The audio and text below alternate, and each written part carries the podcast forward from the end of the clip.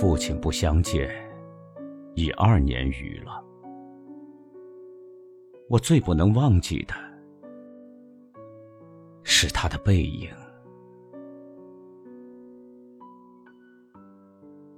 那年冬天，祖母死了，父亲的差事也交卸了，正是祸不单行的日子。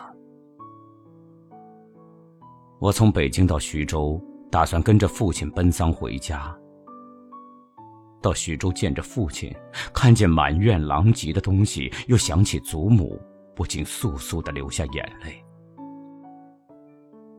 父亲说：“事已如此，不必难过。好在天无绝人之路啊！”回家变卖典质，父亲还了亏空，又借钱办了丧事。这些日子，家中光景很是惨淡。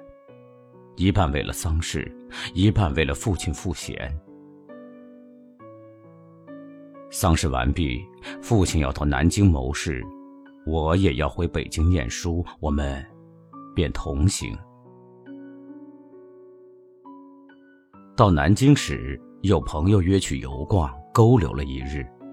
第二日上午便需渡江到浦口，下午上车北去。父亲因为事忙，本已说定不送我，叫旅馆里一个熟识的茶房陪我同去。他再三嘱咐茶房甚是仔细，但他终于不放心，怕茶房不妥帖，颇踌躇了一会儿。其实我那年已二十岁，北京已来往过两三次，是没有什么要紧的了。他踌躇了一会儿。终于决定还是自己送我去。我再三劝他不必去，他只说：“不要紧，他们去不好。”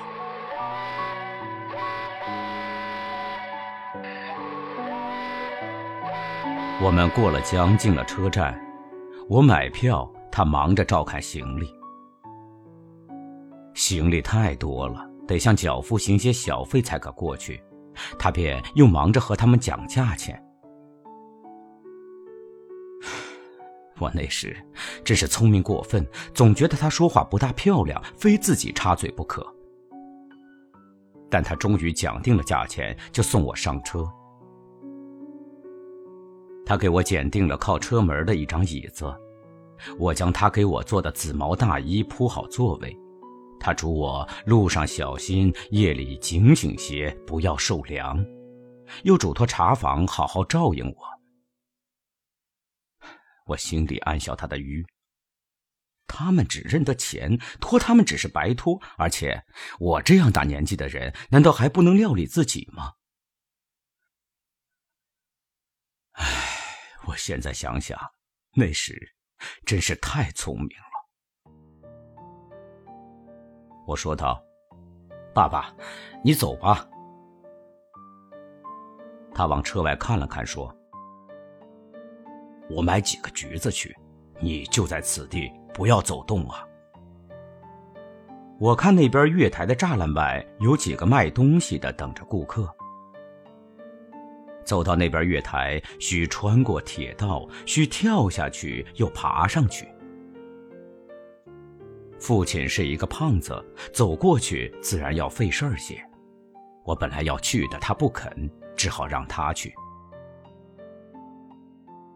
我看见，他戴着黑布小帽，穿着黑布大马褂，深青色棉袍，蹒跚地走到铁道边慢慢探身下去，尚不大难。可是他穿过铁道，要爬上那边月台就不容易了。他用两手攀着上面，两脚再向上缩，他肥胖的身子向左微倾，显出努力的样子。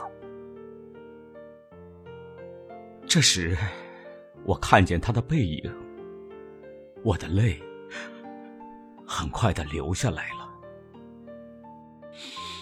我赶紧拭干了泪，我怕他看见，也怕别人看见。我再向外看时，他已抱了朱红的橘子往回走了。过铁道时，他先将橘子散放在地上，自己慢慢爬下，再抱起橘子走。到这边时，我赶紧去搀他。他和我走到车上，将橘子一股脑放在我的皮大衣上，于是扑扑衣上的泥土，心里很轻松似的。过了一会儿，说：“我走了，到那边来信啊。”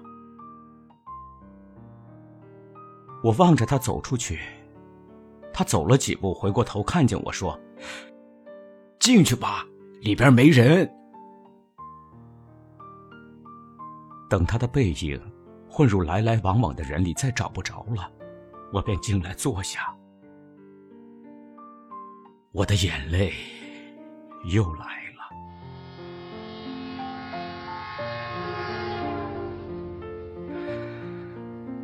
近几年来，父亲和我都是东奔西走，家中光景是一日不如一日。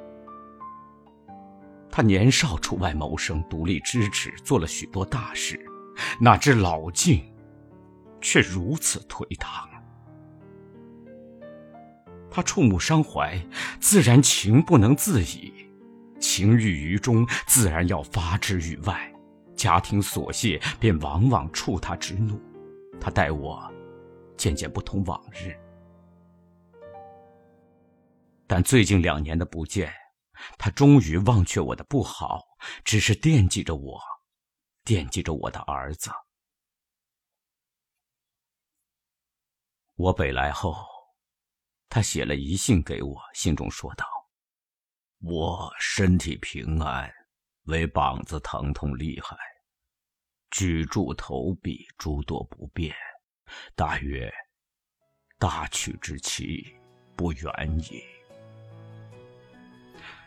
我读到此处，在晶莹的泪光中，又看见那肥胖的青布棉袍、黑布马褂的背影。我不知何时再能与他相见。总是向你索取，却不曾说谢谢你。直到长大以后，才懂得你不容易。每次离开，总是装作轻松的样子，微笑着说回去吧，转身泪湿眼底。多想和从前一样。牵你温暖手掌，可是你身旁，托清风捎去安康。时光，时